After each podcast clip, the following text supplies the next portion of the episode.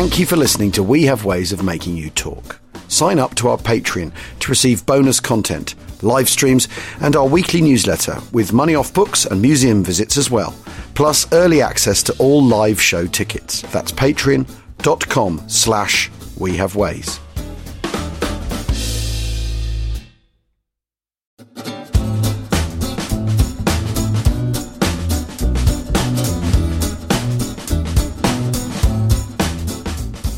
Achtung, Achtung, welcome to We Have Ways of Making You Talk with me, Al Murray, and James Holland, the Second World War podcast for all your Second World War needs. Um, James, we are delighted to be joined by a guest today, so over to you. Well, yeah, old friend um, Clare Mulley, and she's uh, a wonderful historian, and she's done a, a, number of books, particularly sort of charting fascinating women in the war, people who've saved children, people who flew for the Fuhrer.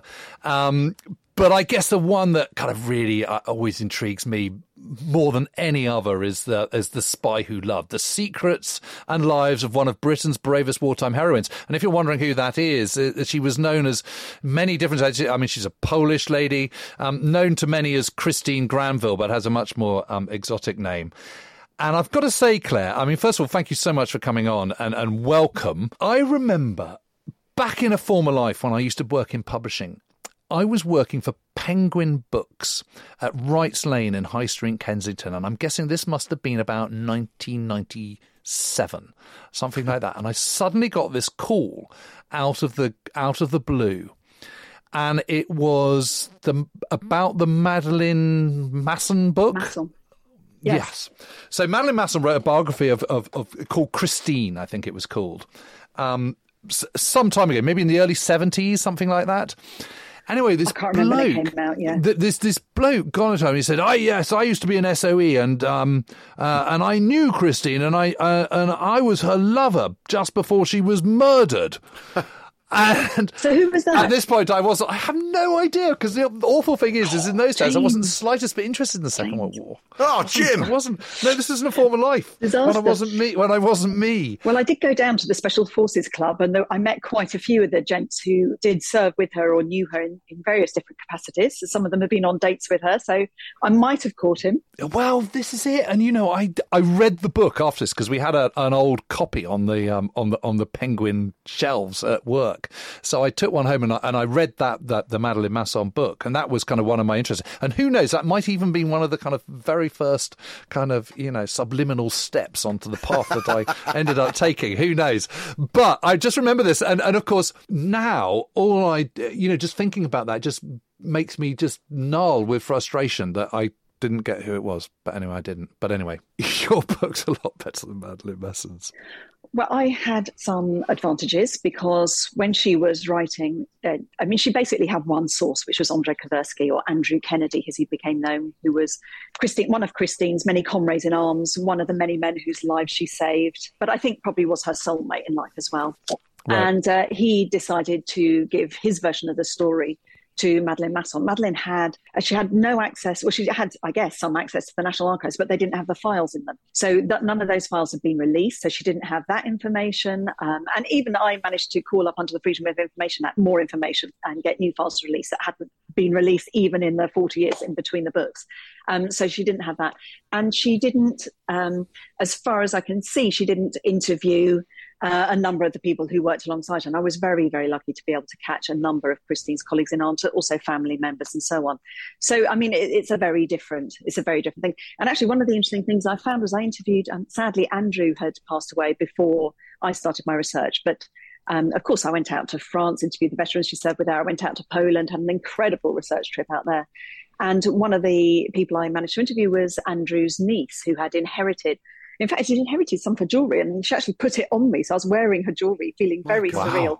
And yes. uh, yeah, and actually that, that was interesting because um, yeah, I could wear the necklace and the rings, but I couldn't put the bangle on because she was she was strong as a lion, but she was you know like a little bird really. It, obviously, mm. I couldn't fit it over my knuckles. I didn't want to break it, you know. Um, but she also showed me a lot of documentary information, and one of it was this basically a contract between Andrew and various men who had served with Christina and they they they had agreed between them that after her death um, that there would be interest. She was all over the national newspapers just for this sort of flash moment.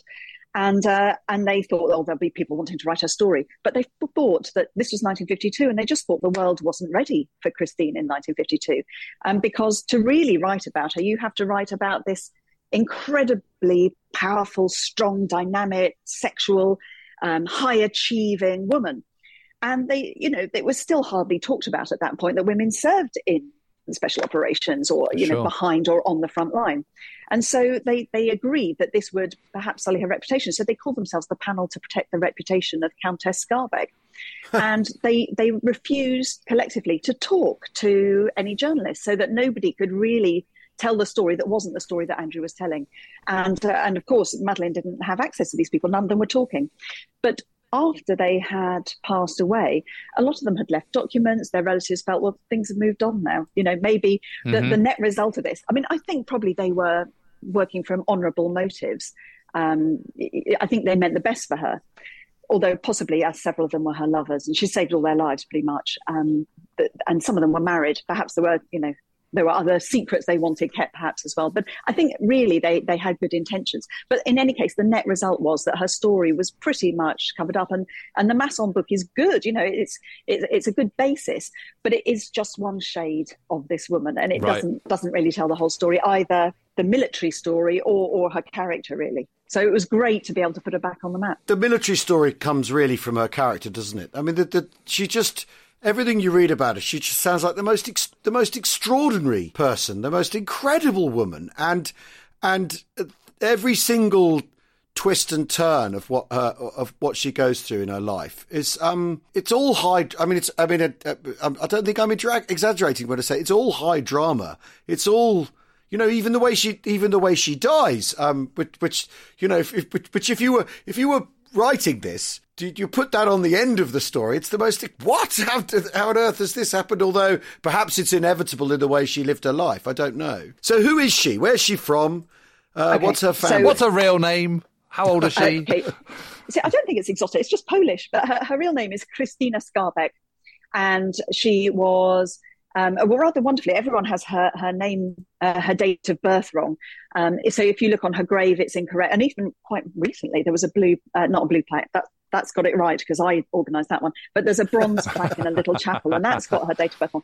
But uh, yeah, so she was um, she was born in. Uh, Poland, but before it was Poland, well, in between the times it was Poland, yeah. so it was still an occupied or annexed nation at that time.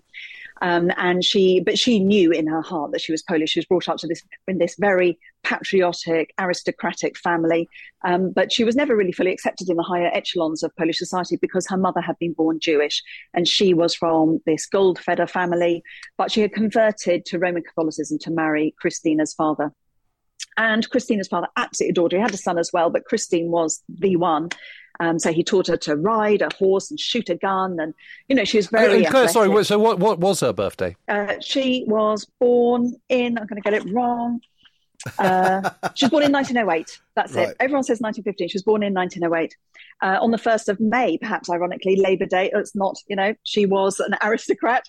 Um, and she she had a lot of advantages. She learned, you know, all these skills that would later become quite useful to her in her war service. But she also learned a lot of resilience because she was discriminated against in society as well. So she learned to depend on herself very much as well. Um, and she became first woman to serve Britain as a special agent in the Second World War. Um, and she was, in fact, the longest serving special agent for Britain, male or female. So she served for over six years, about six years, and she served in three different theatres of the war on active duty service. Um, yes, because she's in the Middle East, isn't she? In all sorts. Yes, yeah. She started off in um, uh, Poland, Budapest. Yes. Yeah, so how did she get recruited in the first place? How does that come about? Well, she isn't really recruited. She sort of volunteered, or well, she doesn't really volunteer. She demands to be taken on. So, so in September 39, when Nazi Germany invades Poland. Um, she's already not at home. She's married to her second husband at that point, and he's a diplomat. He's an extraordinary man as well. And they're on the way to his diplomatic posting in Southern Africa. So as soon as they hear the news, they turn around, they drive back to South Africa, and they, they get on a passenger ship to go back and serve their country but it's immediately wartime conditions. They have to go in a convoy quite slowly and you know take a diverted route. And so it's a little while before she gets back. And they know by then Poland has fallen. I mean, never capitulated, but the country is being occupied and annexed again. And so she, she go, they go on to Southampton. Her husband joins the uh, Polish forces regrouping in France. And he says, you know, have a few cocktails. I'll see you in a couple of months in London. Look after yourself. And she thinks, well, I'm not, I'm not going to miss the action, you know. So within days, she has made her way to the supposedly secret headquarters of the British Secret Services, and she's banging on the door and yeah, really demanding to be taken on. And that's that's in Kew. That's the first memo. Um, is the reaction of these young men? And of course, it's ludicrous. They can't take her on. She's not. She's not British. You know, you have to be British. Join the the um, SIS or MI6 as it was, um, and of course she's well, she's part Jewish, and they think, well, she's obviously insane. She wants to go back into Nazi-occupied Poland. That doesn't sound right. And above all, she's a woman, and there are no women in this role. But she has all the attributes they need. I mean, the British are very keen to understand what's going on inside the first occupied country of Europe. Poland. They, they want to know how the Germans are organizing, what the systems are, what the troop movements are, in case that gives them a clue to what might happen next. You know, they, they need this information and they have no contact with the fledgling Polish resistance that's very quickly organizing.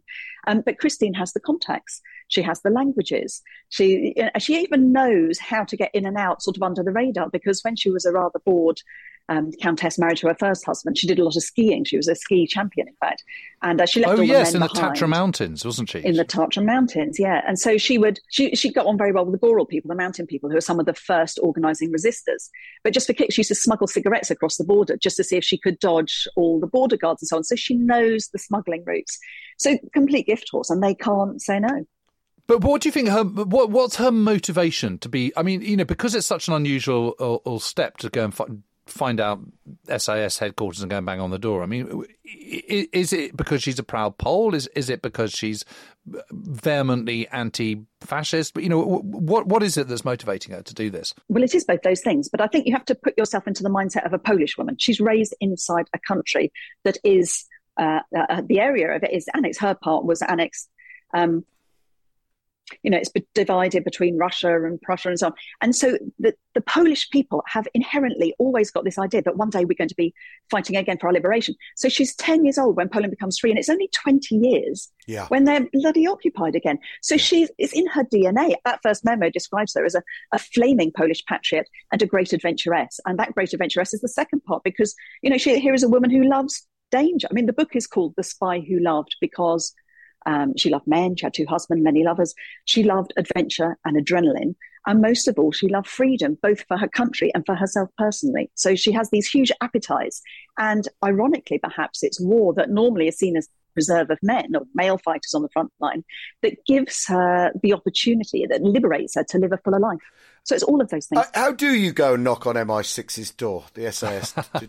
you know, it's all very well saying that. How? Because because after all, there there is a there is a there is a, when war comes, there's the there's the blurred thing between journalism and, and the secret services and all that sort of stuff. Yeah, and, and, and she falls into that category. So, so she's, she knows she's doing some journalism before, she, right? Okay, because that's after all, um, you know, that's Ian Fleming's entry point to to um, uh, the intelligence services, and I, I, imagine he may come up again later um, because after all, your title.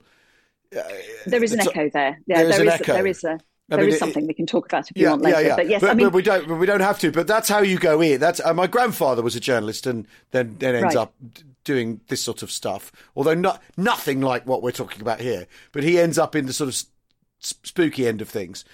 Um, so is that how she does it? So she's working as a journalist and or knows journalists or yeah, she did. She did a. I mean, uh, we haven't got any of her articles, but yes, she was in journalistic circles. Right. She was making connections. She was probably writing a little bit. She was in Paris before the war. We know some of the people that she had contacts with, have contacts with our spooks. So you know, we don't know what the direct. There's about two or three. Explored it in the book. There are about two or three contacts that could have given her the address. Somebody, you know. So we know that's how she got in, but not exactly the route. Um, and then and they send her off straight away, don't they? To, to, to, uh, uh, immediately. Yeah, she's in Budapest. She's given this sort of cover as being a French journalist. She spoke perfect French.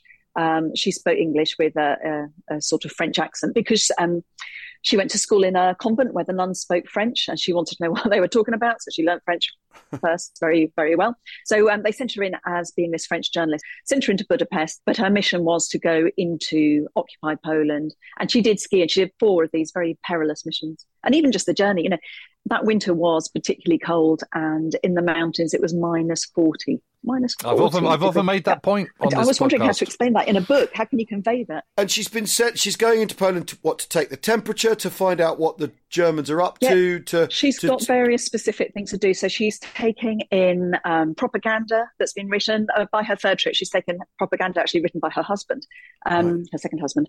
So she's taking in propaganda to give to the resistance, information to give them. She's taking in bundles of money because uh, very early on there were all these different uh, resistance groups that later got merged by this fantastic man, General Stefan Rowecki, and he uh, merged them into what became the um, AK or the Home Army.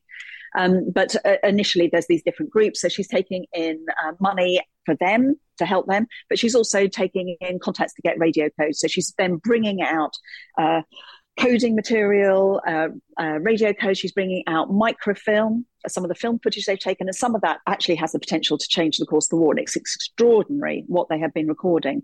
And uh, apparently, she hid this microfilm inside her leather gloves. Went back. Oh, and she also moved around the country. So she spent a couple of, um, I think, over a month on her first mission, first time she went out, just herself going around hitching lifts, um, she could she, one thing she hated doing was cycling so she was more likely to walk or hitch a lift.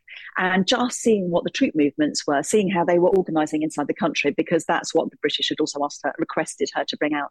So she did her own observations but she also brought out the uh, microfilm and information on it from the polish resistance as well so that was just her, the start. That was her first area. And doesn't she make contact with her mother? Yeah. So when she when she goes out to Poland, I mean, she's told that for the the first when she arrives, she's just meant to disappear. She's not meant to do anything too obvious. She's in case she's being followed. She's just meant to disappear.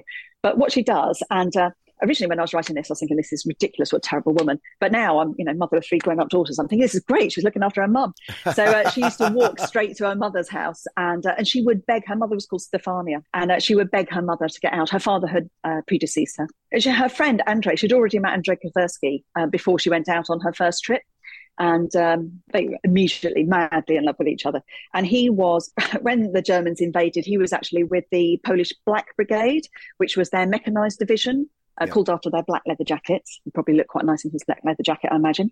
Um, and he, the reason he was in the mechanized division was because before the war, he was another aristocrat and they had shoot, hunting and shooting parties. And he brought some friends to his estate. Accidentally, one of his friends, city lad, didn't know how to handle a gun, had, had shot it and accidentally shot off one of Andrew's legs. So he has a prosthetic oh. leg from the knee down on one side. Um, but what he can't, he can't ride a horse, he can't do various things, but he can drive this the mechanized division. And so there was this wonderful story. I managed to get in touch with Paddy Fermor just just before he died, actually, tragically. And uh, and he knew Christine and Andrew very well. They met in uh, in Egypt in the Middle East, in the in the second theatre of war that she served in. But uh, he said that Andrew used to tell this story that he was, um, and he used to recount this story to this adoring group of women in you know smoky Budapest bars. and uh, he, he, Andrew was leading this mechanized division as the panzers came rolling in through those muddy, well, it was quite dry actually. That was one of the problems then. It was quite a dry summer that first September 1939. So the, the panzers are coming in. And suddenly there was an explosion and a cloud of dust and smoke billowed up. And, uh, and when that had dissipated, the Germans on that occasion had actually fallen back. But one of the Polish vehicles was overturned and Andrew was trapped underneath it. And one of his unit went up the hill saying, Somebody get a medic. And Andrew just laconically called out, I don't need a, a doctor, you blithering idiot. I just need a blacksmith because he just needed to take off the metal part of his false leg and he carried a spare and he carry on. It was just pinned down by part of his leg. And he had uh, eventually being forced back, of course, put into an internment camp just outside Budapest. His mates went on to join the forces in France, but they commissioned him to stay in place and get as many people out of that internship camp as possible to rejoin the Polish forces. And he set up one of the first escape lines. And Christine actually helped him in his escape route work because she had various contacts with the British that could help. And he helped her smuggling information. Apparently, he whittled a part of the, the wooden part of his leg and hid information inside his leg. So, I mean, this is in the archives in Kew, the National Archives. I, I yeah. you know, like you say, you can make it up. Anyhow, so she was working with him and she said to her mother, I, Stefania, you know, mum, I can get you out. My friend runs an escape line, you know, come with me. But Stefania wouldn't leave. She said, you know, I converted to Roman Catholicism to marry your father. Um, I'm a countess. They won't touch me. Oh, and God. also, I think the, the key point was um, that she was running a secret school teaching Polish children and she didn't want to leave her students. She refused to leave them. And I, I tried to trace what happened to her. And the, the last record of Stefania was um, she went into Pawiak prison. Uh, Pawiak means peacock. It's on Peacock Street in Warsaw.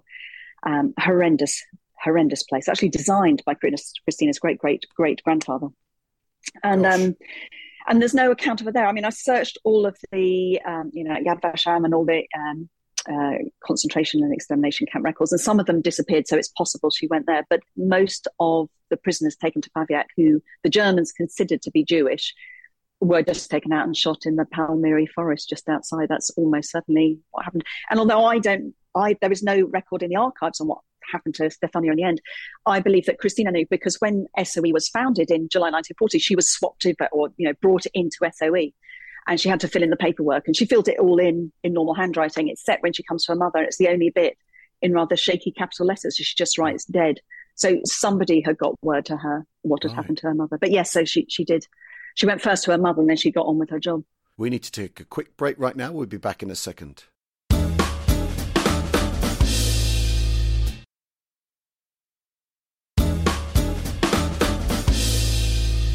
Welcome back to We Have Ways of Making You Talk. We're talking to Clare Mulley. So she comes back to London and joins SOE after this. Uh, well, no, because no. first, because she, she, she, gets she gets because she gets arrested, doesn't she? In, well, yes. Yeah, so, so tell tell us t- t- what, what happens. She gets caught. I mean, you know, I mean, the the drama doesn't stop. She gets caught several times. So she um she is in so she's going in it was i think it was her her last well it's the last time she went in and she's been sent in to collect this very specific microfilm uh, which is apparently very crucial so they send in they send in their best they send in christine um, but uh, it's now the spring of 41 which is apparently a very wet spring and she they have to throw their skis away she's going in with another um, uh, he's a courier for the Polish resistance. His name was Count Vladimir or Vladimir Ledóchowski. And they're going in together. They've known each other quite well and are, in fact, lovers having been shot at together at another border crossing. And uh, it's a separate story. But anyhow, try and stay focused. Um, so they're going in together and uh, that on that occasion it, she's she gets a bug. She gets a, a, not just a cold she gets quite a flu and she begins to get shaky and she has a very high temperature. And they think oh my god we're not going to be able to do this trek but she really wants to get this microfilm.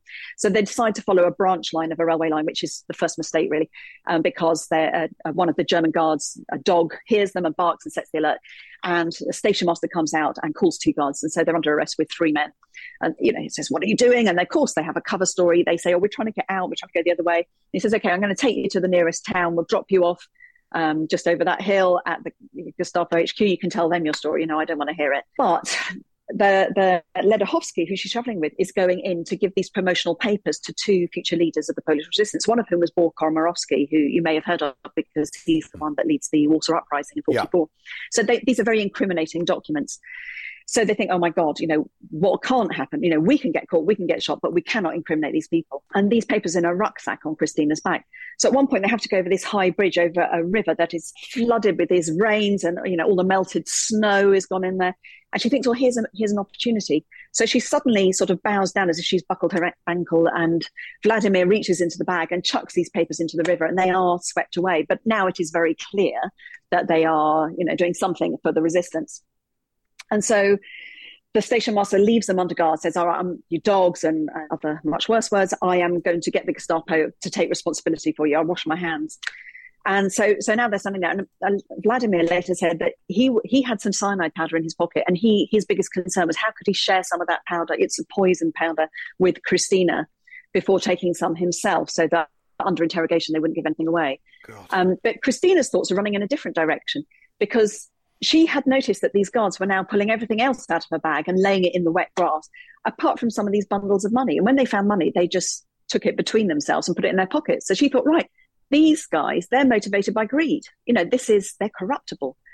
And she was wearing under her shirt um, a cut glass necklace that um, actually Vladimir had given it to her as a love token, and she normally wore it under her shirt hidden so that Andrew wouldn't see it, apparently. But anyhow, now she pulled it out and she started fiddling with it. And she was going, Oh, my diamonds, my diamonds. Of course, they were just, this is paste, costume jewelry, really. Yeah. But the guards don't know that. One of them shines a torch out and the other one lunged for her necklace. So she pulled it, so the chain broke, and these beads fall into the wet grass. And both guards are on the ground, scrabbling around trying to get them. Vladimir knocks the gun away, she knocks the torch away, and they head for the forest. The way Vladimir says it, he says that they, um, they managed to get to the safety of the darkness of the forest before the bullets started shredding the leaves above their head. And you, you do have to have a pinch salt because I looked it all up on a map and it, it's mainly pine. Not sure you can shred those pine needles, but anyhow, you get the idea. So they they they managed to get away, but they you know the papers and everything were taken, and although their papers had false names, they had their real photographs, so they knew that they were burnt on that route. So that's why it's her last mission into Poland. So they they eventually came back, and uh, Andrew was waiting for her, and he had been warned. The head of the um, Budapest police force was actually another friend because they're aristocratic and they've got all these contacts. And he, his friend, had said, "Look, you know, if I arrest you again, for your escape line work. I'm going to have to hand you over to the Germans. Just get out, my friend, now. But Andrew refused to leave till Christina came back.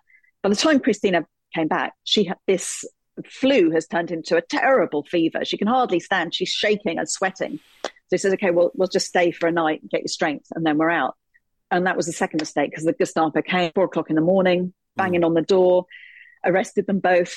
Andrew's terrified for her. You know, she's how long is she going to last? I mean, they're taught or told to try and last for at least 24, hopefully 48 hours before they speak to give the people in their circuit chance to disappear um, because they'll realize they're missing. But, you know, how long was she going to last? And he was, they were put in different cells in the police station on Miklos Horthy Street and he was beaten in the in the kidneys and in the face, but he kept to his story. But Christine took a different approach. And, and I looked it up in the files, of course, and it says um, Christine showed great presence of mind and they were released. So I was like, well, you know, what is great what presence of mind? Mean? What yes. does that mean? Yeah. And uh, um, what it means is Christine decided to make a virtue of her apparent weakness, which was this hacking cough that she had, her fever. And so she bit her own tongue, and, and not a little. She bit it hard, repeatedly, until her mouth filled with blood. And then as she coughed, it looked as if she was coughing up blood, which was the symptom of TB, tuberculosis. I don't know if you know, but you know, TB is highly contagious. It's carried yeah. by waterborne droplets. So you know, interrogation and TB do not fit very well together. The Germans chuck her out and thinking correctly that Andrew's her lover, they throw him out as well.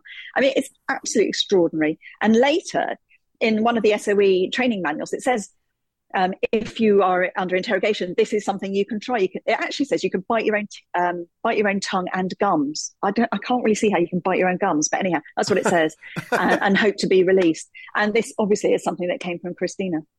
I mean, oh, they were goodness. tailed, and there is a lot more to this story. Maybe I shouldn't give the whole lot, but um, eventually she does get away, and she does collect that microfilm, and that microfilm is extraordinary. Shall I mention what that is? That's one of that's the first of her incredible well, achievements. Really, am, am, am I right in thinking it's it's plans for Barbarossa, the beginning of German planning for Barbarossa. You are right. Yeah, it shows film footage, the first film evidence of the massing of tanks and troops on what was then the German side of the German Soviet wartime border, Goodness. and the creation of a series of ammunition and fuel dumps, you know, to clearly to support a yeah. land based invasionary army. And this is the first film evidence that supports that. And, you know, they get it across several borders, or she gets it across several borders, and eventually to the British air attache in Sofia uh, Sir Aidan Crawley, later a Tory MP, and uh, he gets it to Churchill. And at that oh point, Churchill's daughter, Sarah Oliver, who was an actress who later wanted to play Christine in a film of her life, but it came to naught because of this group of men who refused to talk about it. Um, that she, she was asked in an, an interview, why, why do you want to play Christine particularly? And she said, because at that point, when Churchill, when this microfilm landed on Churchill's desk, he said, the spy that brought that, that's my favourite spy. So at this point, Christina was Churchill's favourite spy yeah. So her, st- her stock was very high at, the, at the, with that. Very high at that point. point, and yet ironically, that's just the sort of preface because then she works in Egypt and the Middle East, but it's really her service in France that makes her legendary. Isn't it? She has this sort of slight.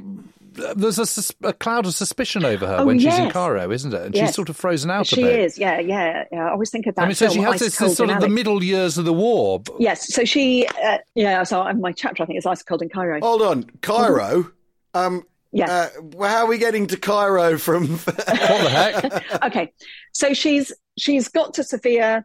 She, um, I mean, she's already crossed several borders with this uh, microfilm and other documentation.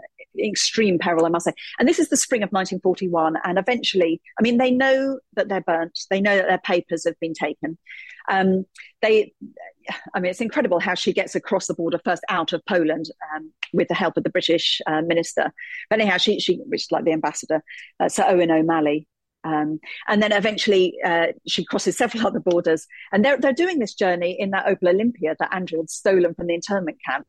And, and I've just got this wonderful picture of her in the car going across these borders, and the metal on the car is getting hotter and hotter. You know, they go from the freezing territory right over, they go through Palestine, and there's this wonderful photograph of her. Apparently, she insisted on taking some time to walk barefoot on the beaches of Palestine, and eventually they get to Egypt, and um, uh, which is obviously British at that point and she is yes because she goes through syria doesn't she? And getting through syria is not easy because it's the Vichy. whole thing is extraordinary. I mean and in the spring of 1941 a lot of these countries certainly in the european end have fallen in the nazis just weeks. Uh, moment they go through Istanbul, she just avoids being um, blown up in a bomb at her hotel. She goes on further, and, uh, and and one day they pass through a country that fell just two days after they crossed the border and join the Axis. So this extraordinary journey, and that's part of the problem. Um, one of the because when she arrives in uh, Cairo, she's she and Andrea put on ice. She is so insulted, so deeply insulted. Um, you know, frozen out completely. And it turns out the British are investigating reports that she was a double agent. So, of course, I looked into this, and there are a number of reasons, and that's actually quite reasonable to suspect that there are factions within the Poles at this point. This is this sort of very difficult moment for Poland, well, from now on, really.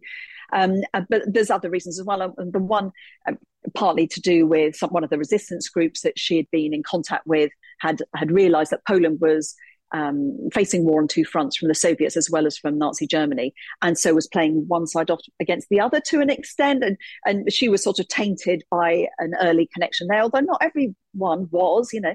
Um, but also, there were rumours among the Poles because she was serving the British, so there was a bit of bad blood there but the, the reason I liked most was one of them put, wrote in the margin note, I think uh, she must be a double agent. It said it's the only possible explanation for why she's still alive. And it actually is quite reasonable at that point, given the journey she's just undertaken. But then when the Soviet, you know, when Stalin, um, when Hitler does invade with Operation Barbarossa, um, I mean, it's very clear she wouldn't have been fighting to hand over that material. So, you know, so keen to hand that information over. And she is um, brought back out and put back into active service. Clare, how is she able to to talk her way in and out of Vichy, Syria? And I mean, what what's going on? Is she is she incredibly charming? She's is she very beautiful? I, what what what what's she? Beauty and charm. That's not really the key to it. I, mean, I think we're not. Because how do we explain it? Because because yeah, well beauty can actually be a real problem because it, well, yeah. it, means that your face may be more memorable. So yes, yeah. yeah. it can be useful. I mean, she would use beauty and charm. I mean, she was a runner-up for Miss Poland, first ever national beauty uh, contest in, in Poland. But it can also be a real problem for a woman because it makes them more distinctive. Yes, and yeah. she would had the knack of being able to turn those lights off if she wanted to and anonymize herself in a crowd. That was something she was very good at. So um, no, it's not. I mean, women do, I think, have a super ability perhaps that the men didn't, but it's not their charm. It's not a Mata Hari, you know, yeah. honey trap type thing. If women have a superhero quality that, that is gender related that men don't have. It, it's not actually beauty and charm. You know, a lot of the most effective special agents weren't female ones weren't even particularly beautiful, and Krystyna could turn hers off and on. Yeah. Um, but it was their just their ability to be overlooked and underestimated, yeah. I would say. So, um, able bodied men in occupied territory are, especially after the service du travail obligé came through in France, for example. I mean, that's why they sent 39 women as special agents into France, because uh, men moving around France were immediately suspect. Uh, the men, the French men had been rounded up. They were sent to work in factories for the Nazi war effort uh, or sent to Germany to work on the land, whereas women were moving around by train, uh, by truck, on foot, on bike, all the time to try and keep families going, businesses going. And so they, they, that was the water in which people could swim. So if you're another woman, you're just another woman. Yeah. And so women were, you know, disregarded. To, to, I mean, not completely. It was incredibly dangerous. It's not like they got an easy ride. Uh, they were picking up people all the time, but it was it was an advantage to be able to blend in among the other women moving around countries and crossing borders. And also, Clare, she she had this extraordinary face, didn't it? I mean, she she looked quite elfin. Yeah, I mean, beauty's in the eye of the beholder, right? I mean, in 1930, she was a star of beauty, so a runner-up of the first ever Miss Poland beauty competition. Um, so obviously, she had some beauty. On the other hand, people also say that she was able to switch it off. I mean, we do know occasions where she uh, there's one occasion where she's on a train inside occupied Poland and she's smuggling documents to give to the resistance. And an, a Nazi officer gets on, everyone gets into a carriage, everyone sort of moves up. And she just thinks, oh my God, you know, what we're we going to do? There's checks coming, and it, it, turns out they're those not just looking at travel documents. She can tell from the sounds; they're very systematic. They're going through people's bags, papers. What do? She thinks, well, maybe I could throw them out the window, but I'll get caught. Maybe I could jump from the train, but I'll probably get killed. And she looks at the officer and she thinks, well, you know, maybe there's another opportunity. She gives him that little look. I'm trying, oh, sorry, I shouldn't attempt to do that with you. But um, it works very well for the German officer. And she says, oh, I've got this packet of black market tea. I shouldn't have it. Will you look after it for me? And he says, of course, my dear. He's very gallant, puts it in his uh, attache case. She has to spend two hours with the rest of the Poles giving a filthy looks, talk to this man. And they get to the arrival station, off he, you know, they go, and she doesn't even ask for it. And then he says, Oh, my dear, you forgot something and he gives it to her with a little smile and she off she goes and gives it to the resistance i mean she's very good at her job and if if charm and beauty is going to do the job she will use it it's right. just another weapon but it's mm. only one you know she has right. she's very highly skilled she gets you know after she gets the middle east she becomes one of our most highly trained female special agents um, the course she excelled in was the silent killing course but her best weapon was actually her brain because yeah. what she excels in is talking her way in and out like when she bit her tongue to get out of um, the interrogation. There are so many occasions, uh, incredibly thrilling a rescue operation she undertakes when no one else will do it, just using her quick wit. So that's really her her skill. Because she manages to spring Xan Fielding and and um, Francis Cammaerts out of prison, doesn't he? I mean, I mean, this is this is this is absolutely this story could, that that story in itself is could be an entire podcast episode. It's the most it's the most amazing story, and uh, uh, completely falls into the um, uh, uh, stranger than fiction category, doesn't it? It's it's extraordinary. So this is when she's been she's been trained by SOE. She's sent to France. It's all part of the sort of rollout for D-Day. Yeah, the only it? women parachuted to France from North as Africa. a courier. Yeah. Yeah.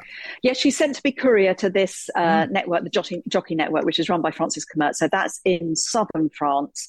And that is really working to make preparations for D Day in the South, which happened, as you all know, a couple of weeks after D Day in the North, mainly American, but international forces coming into the South. And they've got very clear instructions at this point of which pylons to take down, which roads to block, you know, which trees to fell. Uh, and which routes to keep open yeah. for the Americans coming through. So that's she's being sent in as a courier to support Francis Cammaerts as part of that network. Also, she's got wireless operating skills. Speeds are not that fast actually, but that's you know everyone had this secondary. They they train them in everything just in mm. case so yeah, so she's she's dropped um, the only woman to parachute in from North Africa. Uh, parachutes in one of only two uh, Polish women to parachute behind enemy lines, and I'm now writing about the next one. So that is that is really extraordinary, totally different, absolutely amazing woman. Um, anyhow, so Christine goes into France, and and and you know she she's only there for you know a relatively brief period of time. We're talking weeks, and yet she has the achievements are absolutely extraordinary. So she hmm. she makes. I mean, I can't. I can, but I don't know if we've got time to go into all of it. But she she makes the first contact between the French resistance on one side of the Alps and the Italian partisans on the other side of the Alps. And uh, she sort of hears a gun battle and she circles round and she manages to get to the Italian commander. And uh, she actually brings back, we've got in the Liddell Hart Military Archive in uh, King's College in London, we've got the note she brings back with his request for ammunition, uniforms, and packed meat. That's what he needs to keep going. So she makes the first contact there, which is of hugely strategic importance in advance of the Allied troops coming in. Single handedly secures the defection of an entire Nazi German garrison on this strategic pass in the Alps called the Col de l'Arche Pass. Um, so she, she climbs up this mountain on her own as she's heard that there are Polish conscripts as part of the garrison force up there. And incredibly riskily, she ties a white and red scarf in her hair, the colours of Poland. So she know, I mean, she stands out. She's deliberately making herself stand out. She hopes they'll see her and hesitate before they fire, and they do. And so she goes out, and apparently she argued with them for over an hour. And eventually they agree there's enough of them to overwhelm the garrison. And at the right moment, which is one week later, at a specific time on a specific day, they will do that. They will uh, defect themselves, come down with all the arms, the small arms that they can take, and they took out the breech blocks and disabled, or you know, whatever they did to disable the bigger guns up there in the garrison. And then the men come just after, once the Poles have come down, um, the uh, French and the British then go up and uh, negotiate with the garrison commander who's not got a leg to stand on because she's done all the work already, really. But they they officially take the surrender, but it's all her work. So I mean, absolutely, absolutely extraordinary. And then and then there's the rescue of these guys. So yeah.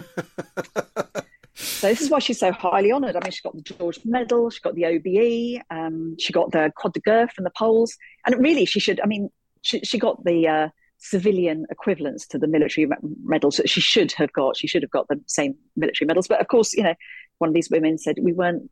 You know, there's nothing remotely civil about what I did. These these women doing exactly the same work at that point, um, but they were given the civil equivalents. But they're, they're at a very high level. So she is one of the most highly trained, longest serving, and one of the most effective agents, male or female. And then, so what? Just very briefly, I mean, we know we, we talked about her grisly end at the very beginning, but but but what happens to her? After well, She's got no Poland. Well, so, and actually, the British were appalling. You know, this is not our greatest moment, but um, in the files, the last memo in the files, and I'm, I'm, quoting, so there is a bigger context to this, but but it doesn't change. This is the essential point of that memo. It says she is no longer wanted, and so six years of service directly for the British Crown.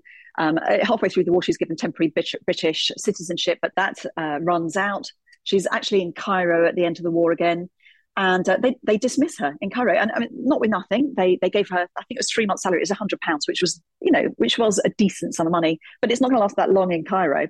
And she knows that she can't go back to Poland because, of course, Poland is left, the allied country left with a communist Soviet-backed dictatorship, and they're rounding up these soldiers. They're rounding up the resistance leaders, and the British actually should have known. Well, they did know that she couldn't go back to Poland because in the files there's a slightly redacted document, but you can see what they did was they swapped her and Andrew's names earlier on, a couple of years earlier on, for the names of two NKVD agents. So this is the precursors of the KGB, the NKVD. So they swapped her names for two Russian spy names. So the Soviets know they've got her name. If she goes back, she will be killed. Her brother, who served in the resistance, uh, he died in a communist prison in the first year of the peace of tuberculosis, we think, a respiratory disease is all we know. So she knows she can't go back. The British say, oh, we're going to give you honours. We give you the George Medal. It's very prestigious at OBE. And she refuses to accept them from a country, she says, that after six years of service, putting her life on the line, won't even give her British citizenship. That's the honour she most wanted. And, um, and, and ongoing work and service worthy of her experience. And she basically shames the British government. They say, oh, God, yes, quite right. And they give her British citizenship. But even then, it's sort of second class citizenship. She fought that battle. So there isn't two tiers now. That's because of her. Um, but they, they don't give her the work that she, you know, all of the men are redeployed and against her name in the files. It's absolutely extraordinary. It's just she's offered a little bit of secretarial work. This is not her skill. Um, all the men are working in the British occupation zone. Nothing for her. check girl at Harrods. She works in cafes. She ends up getting a job as a bathroom assistant on the passenger ship. So when she, at the start of the war, she comes back from South Africa. She's a countess first class. At the end of the war, after all that service, she's scrubbing toilets on these same sort of ships, you know, the Stirling Castle, and um, and that's where, unfortunately, she meets the man who will kill her. It's such an awful it's end, horrendous. isn't it? It's, it's, just yeah, it is right. I'm glad you said that because some people said to me, "Oh, you know, live by the sword, die by the sword, whatever." I just think it's totally inappropriate. No, no, that's absolutely nonsense. She's if anyone earned the right to have a long and happy on on but ongoing it, but yeah, life. Had, she her. had plans and ambitions. You know, she was talking about getting a place in Kenya or a dairy farm. You know, she had ideas. No, when and she'd have been brilliant, yeah. and I'm sure she'd have come yeah, good. She wasn't. I mean, she wasn't going to be defeated, was she? No, but but there's also the sort of grim grim inevitability of the way the British state treats the people that it uses, and that they end up they end up um, you know on Skid Row or, or or a long way off where they ought to be, where the trajectory should have taken them. And I, I, I mean, I did. I said at the start, sort of, it, it, it, her end feels inevitable. That's why it feels inevitable to me.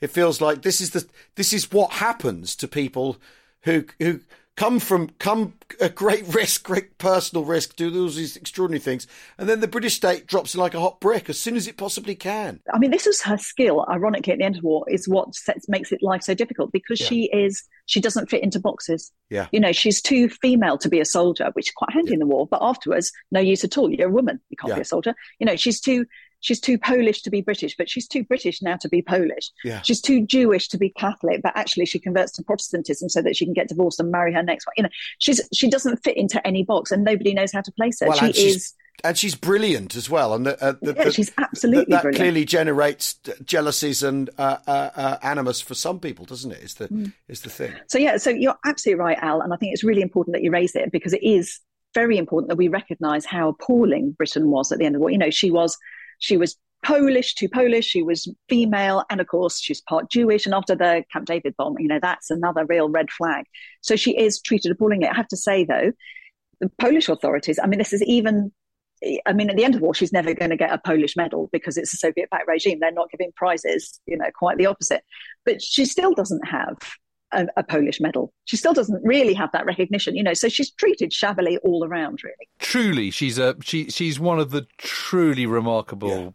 Heroines to have emerged out of the Second World War, isn't she? She is. She's absolutely fantastic. She's really inspiring. You know, and I haven't written that many books. I'm sure. I mean, look at your output and I think, gosh, I'm so slow. I need to have written all these books. But I also do. I think this history is so important. I'm trying to do other things as well. I am. Um, like I've got her a blue plaque. It took six years of lobbying. Had to get the Times on side. They did a campaign, well, and eventually, well you know, we unveil this blue plaque. Of course, COVID, nobody is allowed to go. But anyhow, so it's there. So go and see that. We've got her um, a bronze bust in the Polish Club, and we've just got the National Portrait Gallery has taken uh, an original portrait of her. So she's, I mean, she should be in that pantheon of great people part of our history. So, so, we're getting, I think we're slowly getting there. Where's where's the blue plaque, Clare, for when I next go and venture into town? Where am I going? Yeah, so it's in Kensington. It's her last address, which was at the time it was the Shelbourne Hotel. It's where she lived after the war, which was then run by the Polish Welfare Association. Now it's number one Lexham Gardens Hotel. So Brilliant. you can see it on the outside there. Fantastic. Thanks everyone for listening. We've been talking to um, uh, Clare Mulley um, uh, about the, the Spy Who Loved. Well, thanks everyone for listening. We'll see you again very soon. Bye bye. Cheerio.